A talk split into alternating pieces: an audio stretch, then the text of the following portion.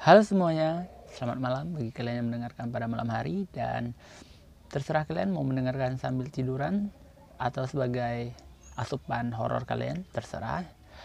Di kali ini gue bakalan bawain lagi satu cerita yang mana cerita itu biasanya adalah cerita-cerita menarik. Ya versi gue sendiri sih, karena kalau nggak menarik nggak gue bakalan bawain jadi bagi kalian yang punya cerita-cerita menarik, kalian silahkan kirim ke email yang telah gue sisipkan di deskripsi box. Nah, kali ini ceritanya itu uh, datang dari Kang Asep Hidayat. Bagi kalian yang mau threadnya itu, silahkan langsung aja ke cerita horor kisah nyata. Di sana banyak cerita-cerita kisah nyata. Makanya gue pilih di sana. So, buat nggak berlama-lama, langsung aja kita ke ceritanya. Ceritanya itu kali ini didapat dari Kang Asep ya. Assalamualaikum. Salam sejahtera buat kita semua. Kali ini saya bercerita masih dalam kehidupan saya. Semoga berkenan dan maaf ceritanya lumayan panjang. Ceritanya itu judulnya adalah di antar truk hantu Menjadi seorang polisi bukanlah cita-citaku sejak awal, namun garis tangan atau takdir yang akhirnya aku jadi seorang polisi. Walau bukan cita-citaku, namun bukan berarti aku mudah untuk mendapatkannya. Diperlukan perjuangan, pengorbanan yang lumayan sulit. Perjuangan yang dimaksud yaitu aku harus berlatih fisik pagi, siang, dan malam. Belajar dan terus belajar Aku harus rela bersusah payah, capek, dan waktu yang terkuras untuk itu. Ya, namanya juga untuk sesuai yang ingin capai harus seperti itu. Mulai dari persiapan pendaftaran, proses seleksi, hingga pendidikan di lembaga pendidikan. Tentunya banyak kisah perjuangan yang aku alami. Namun, semua aku jalani dengan penuh semangat, walau seberapapun rintangannya. Aku ngekos di kota Bangkinang, sementara tes di kota Pekanbaru. Jarak tempuh yang lumayan jauh, kurang lebih 60 kilometeran, itulah setiap hari aku tempuh. Namun jika sedang tak ada jadwal tes, aku menunggu pengumuman hasil tes yang cukup lama. Aku memilih pulang kampung di Kecamatan Tapung dengan jarak 55 km dari Bangkinang. Tentunya banyak yang biasa aku lakukan di kampung untuk membantu orang tuaku. Di kampung, kegiatanku membawa becak motor. Alhamdulillah, dalam sehari aku bisa mengumpulkan uang walau tidak banyak dan setiap sore uang itu aku serahkan ke Umi. Mi, hari ini Dayak cuma dapat segini uangnya. Suatu sore kita eh, ketika aku pulang narik becak, Umi hanya diam tidak menjawab sepatah kata pun ketika aku menyerahkan uang hasil pencarianku hari itu. Namun tiba-tiba aku yang berdiri di hadapannya, Umi memelukku dan menangis. Begitu mulia hatimu nak, kenapa kamu bersusah payah seperti ini? Ujar Umi di sela tangisnya. Udahlah Mi, Dayat senang kok melakukannya. Daripada Dayat nganggur, ya udah Mi, Dayat mau mandi dulu ya, bentar lagi waktu sholat maghrib. Umi pun melepaskan pelukannya sambil berkata, semoga kelak kamu jadi orang sukses ya nak. Amin. Makasih ya Mi doanya. Kalau Dayat sukses, Dayat akan membahagiakan Umi. Umi tersenyum dan aku pun segera mandi dan pergi ke masjid untuk sholat berjamaah. Pukul 2 dini hari aku bangun dari tidurku, lalu aku pergi ke kamar mandi untuk mandi dan beruduk. Kemudian aku sholat tahajud dan berdoa memohon keberkahan serta kemudahan kepada Sang Pencipta. Pukul setengah tiga, aku berpamitan kepada Umi dan Bapak untuk berangkat ke Pekanbaru karena paginya sudah pukul tujuh, aku ada jadwal tes. Tak lupa aku memohon maaf kepada Bapak dan Umi karena setiap aku hendak bepergian, aku selalu mohon maaf terlebih dahulu kepada semua karena aku tahu kapan Allah akan mengambil nyawaku dan aku akan merasa rugi bila tidak sempat memohon ampun kepada kedua orang tuaku. Singkat cerita, aku pun berangkat dengan berjalan kaki dari rumah menuju jalan aspal.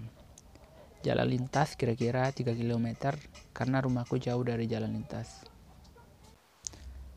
Setibanya di simpang jalan lintas, aku menunggu kendaraan yang lewat yang bisa aku tumpangi. apa pun itu. Tak lama berselang dari jauh, kulihat ada cahaya lampu mobil dan sepertinya itu mobil fuso atau truk besar yang biasa ngangkut barang. Setelah jaraknya dekat, ku coba melambaikan tangan. Isyarat aku meminta tumpangan. Alhamdulillah mobil fuso itu berhenti dan bertanya. Mau ke mana bang? Supir fuso itu bertanya. Mau ke Bangkinang, bisa saya numpang pak? Sejenak supir itu diam.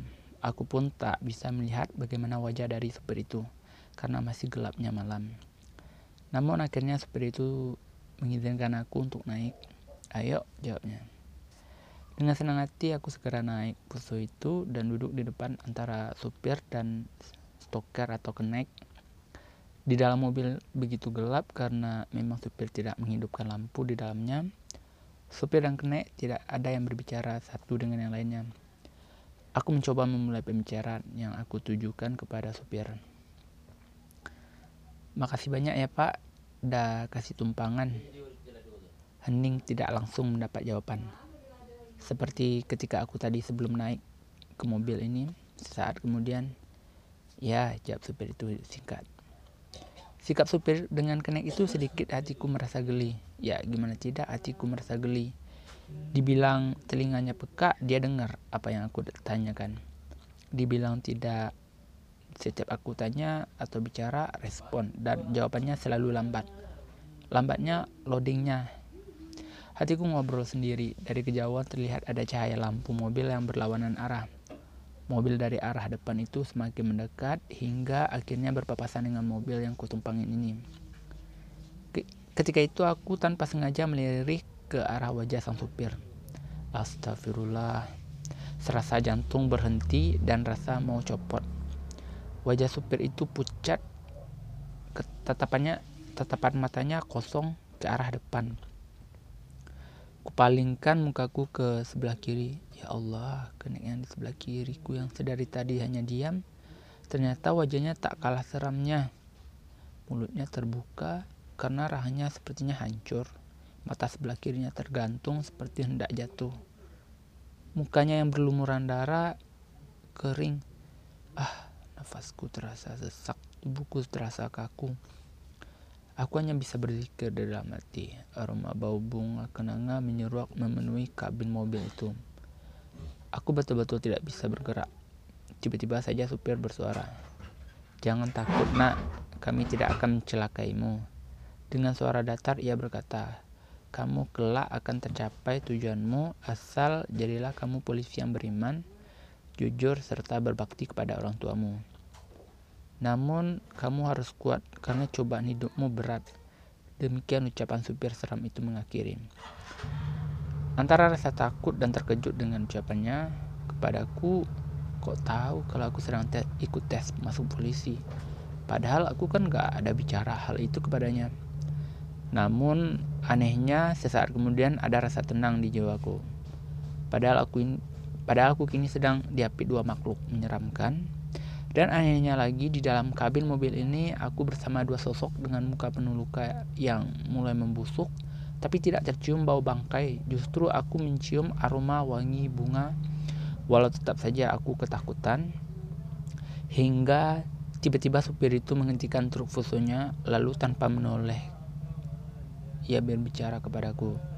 Turunlah tujuanmu sudah sampai nak. Iya pak makasih banyak ya pak. Jawabku gugup lalu si kenek membukakan pintu lalu ia menggeser sedikit tubuhnya tanda memberi celah untuk aku lewat. Terdengar bunyi gemeretak seperti bunyi tulang beradu ketika kenek itu menggerakkan badannya.